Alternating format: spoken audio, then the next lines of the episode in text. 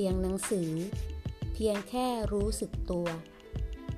ข้อธรรมะของพระอาจารย์เจษดา คุตตจิตโต สถานภาวนา จอป่าบง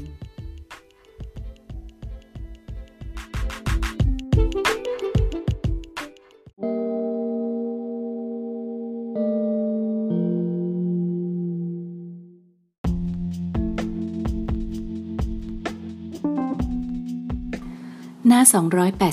289 สิ่งที่สร้างความทุกข์ให้แก่คนเราที่สำคัญมีสองประการ คือความกลัวและความรู้สึกผิดดรนอร์แมนวินเซนต์เพียลนักเขียนนักการศาสนาที่มีชื่อเสียงของอเมริกา แต่ถ้าเป็นพุทธศาสนาเราเจาะลึกไปถึงรากเหง้าเลย คือ สิ่งที่สร้างทุกข์ให้แก่คนเรา คือความไม่รู้ตามเป็นจริง โดยไปยึดถือเอาสิ่งต่างๆ มาเป็นเรา เป็นเขาไปสมด โลกมันเป็นตัวทุกข์อยู่แล้ว ในวงเล็บรูปนาม